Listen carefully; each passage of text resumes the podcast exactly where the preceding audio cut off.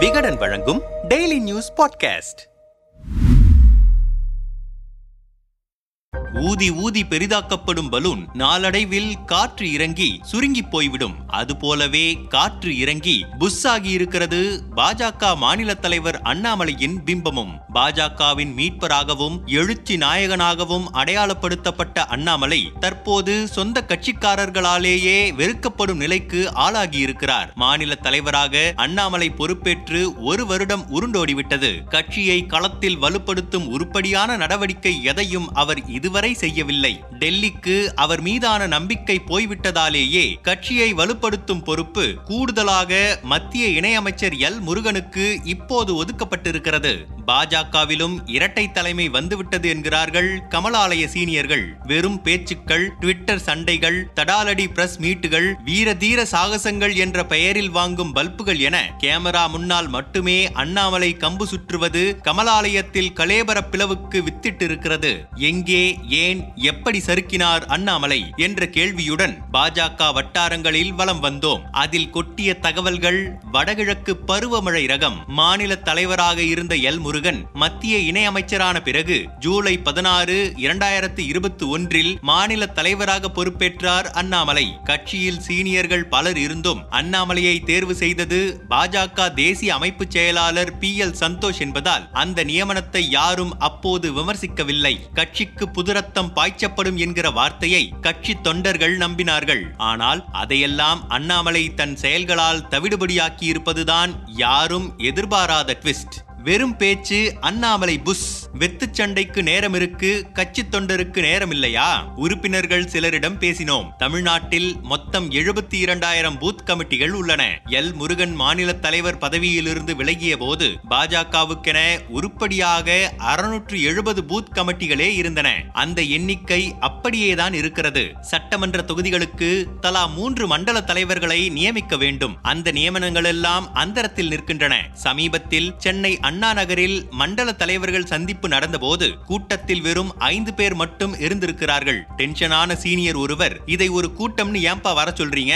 வெக்கக்கேடா இருக்கு. வெறும் சேர் கிட்ட பேச சொல்றீங்களா? என்று ஆவேசப்பட்டிருக்கிறார். மாவட்ட தலைவர்கள் அணி தலைவர்கள் நியமனங்களில் பொதுவாக கோட்டா சிஸ்டம் பின்பற்றப்படுகிறது. அந்த வகையில் பொன் ராதாகிருஷ்ணன் வானதி சீனிவாசன் எல் முருகன் அண்ணாமலை என தங்கள் ஆதரவாளர்களை பொறுப்பில் நியமித்தனர். இதில் மற்றவர்களின் சிபாரிசில் பதவியை பிடித்தவர்களை அண்ணாமலை மதிப்பதில்லை. உதாரணத்திற்கு கே. பி. ராமலிங்கம் கட்சியின் துணைத் தலைவராக இருக்கிறார். எல். முருகனின் ஆதரவோடு பதவியை பிடித்த அவரை அண்ணாமலை நம்புவதில்லை. அதனால்தான் பாரத மாதா கோயில் பூட்டை உடைத்த விவகாரத்தில் ராமலிங்கம் கைது செய்யப்பட்ட போது கூட ட்விட்டரில் கண்டன பதிவு போட்டதோடு நின்று கொண்டார். ஒரு ஆர்ப்பாட்டமாவது நடத்தலாமே என சீனியர்கள் தயங்கி தயங்கி கேட்டபோது நிறைய மீட்டிங் இருக்குது நேரம் இல்லைங்கண்ணா என மறுத்து விட்டார் ட்விட்டரில் அமைச்சர் பி. டி. ஆர். பழனிவேல் தியாகராஜனுடன் வெத்துச்சண்டை போட நேரம் இருக்கும் அண்ணாமலைக்கு கட்சி சீனியர் கைதை கண்டித்து ஆர்ப்பாட்டம் நடத்த நேரமில்லையா? அதோ கதியில் அணிகள். அந்தரத்தில் சீனியர்கள்.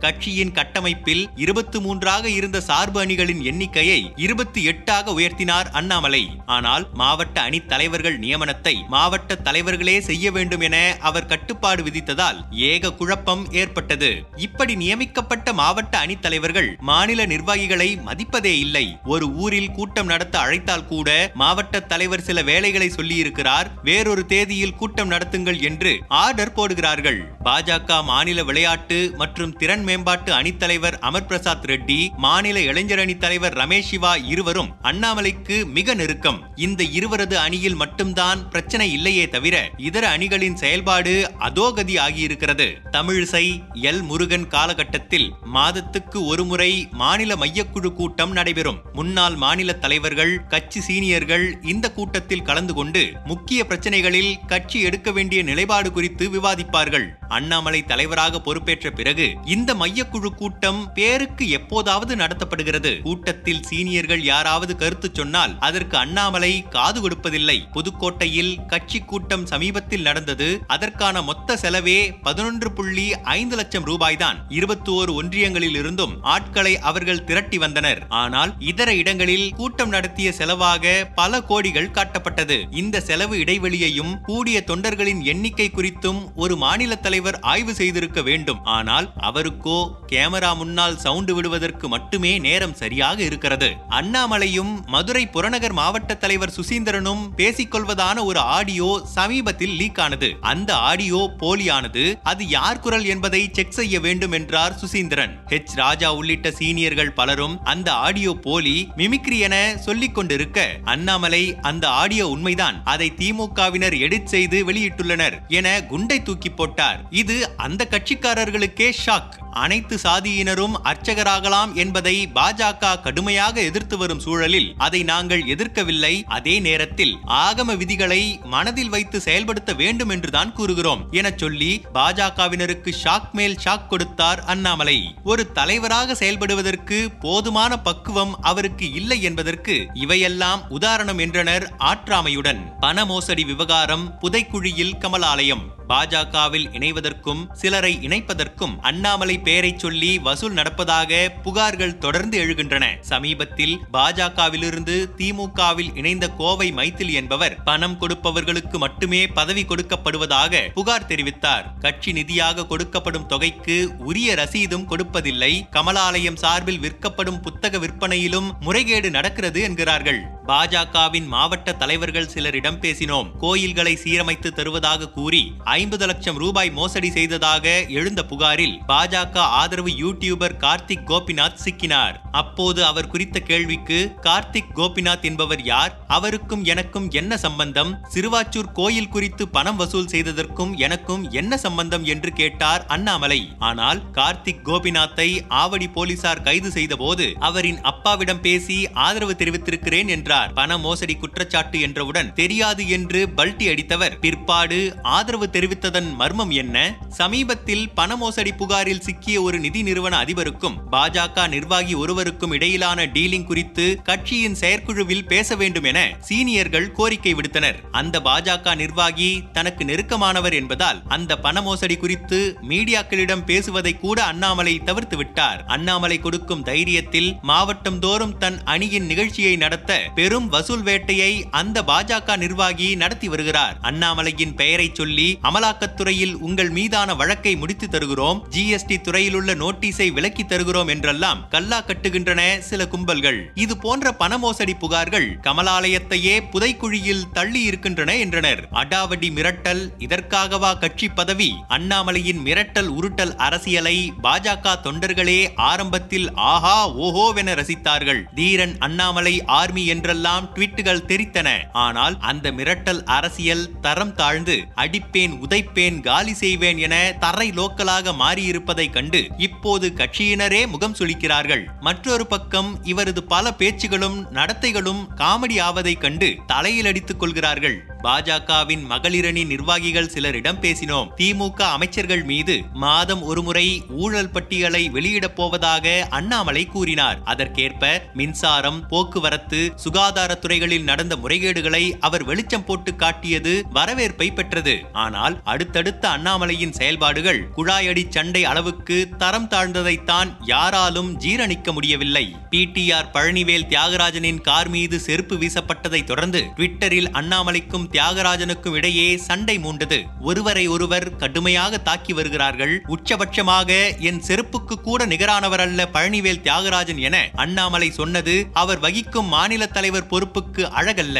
அமைச்சர்கள் சேகர் பாபுவை பிச்சை எடுக்க போகலாம். செந்தில் பாலாஜியை அமலாக்கத்துறை விசாரிக்கும். நாசர் ஜெயிலுக்கு போவார். மகாராஷ்டிராவில் சிவசேனாவுக்கு நடந்ததுதான் இங்கே திமுகவுக்கு நடக்கும். எங்களை எதிர்த்தால் உங்கள் தொழிலில் கை வைப்போம் என மிரட்டிக்கொண்டே இருக்கவா அவரை தலைமையாக ஏற்று ஒரு கட்சி செயல்படுகிறது? உள்ளாட்சி தேர்தல் வாக்குப்பதிவின் போது திமுகவினர் முறைகேடு செய்ததாக இந்திய தேர்தல் ஆணையத்திடம் ட்விட்டரில் புகார் அளித்தார் அண்ணாமலை. அதற்கு நடைபெறுவது உள்ளாட்சி தேர்தல். புகாரை மாநில தேர்தல் ஆணையத்துக்கு அனுப்புங்கள் என்று பல்ப் கொடுத்தது இந்திய தேர்தல் ஆணையம். பெட்ரோல் டீசல் வரியை மாநில அரசு குறைக்க வலியுறுத்தி போராட்டம் நடந்தது. போலீசார் கைது செய்ய போகிறார்கள் என்ற பேச்சு பரவியதும் ஆட்டோவில் ஏறி தப்பினார் அண்ணாமலை. ஒரு கட்சி தலைவருக்கு இது அழகா? தமிழ்நாட்டுக்கு வரவேண்டிய ஜிஎஸ்டி நிலுவைத் தொகை குறித்தான விவாதம் எழுந்தபோது நிலுவைத் தொகை அனைத்தும் கொடுக்கப்பட்டு விட்டது தமிழ்நாடு அரசு பொய் கூறுகிறது என்றார். ஆனால் நாடாளுமன்றத்தில் பேசிய மத்திய நிதியமைச்சர் நிர்மலா சீதாராமன் தமிழ்நாட்டிற்கு ஆறாயிரத்து எழுநூற்று முப்பத்து மூன்று கோடி நிலுவைத் தொகை வழங்க வேண்டி இருக்கிறது என்று போட்டுடைத்தார். எதை பேச வேண்டும்?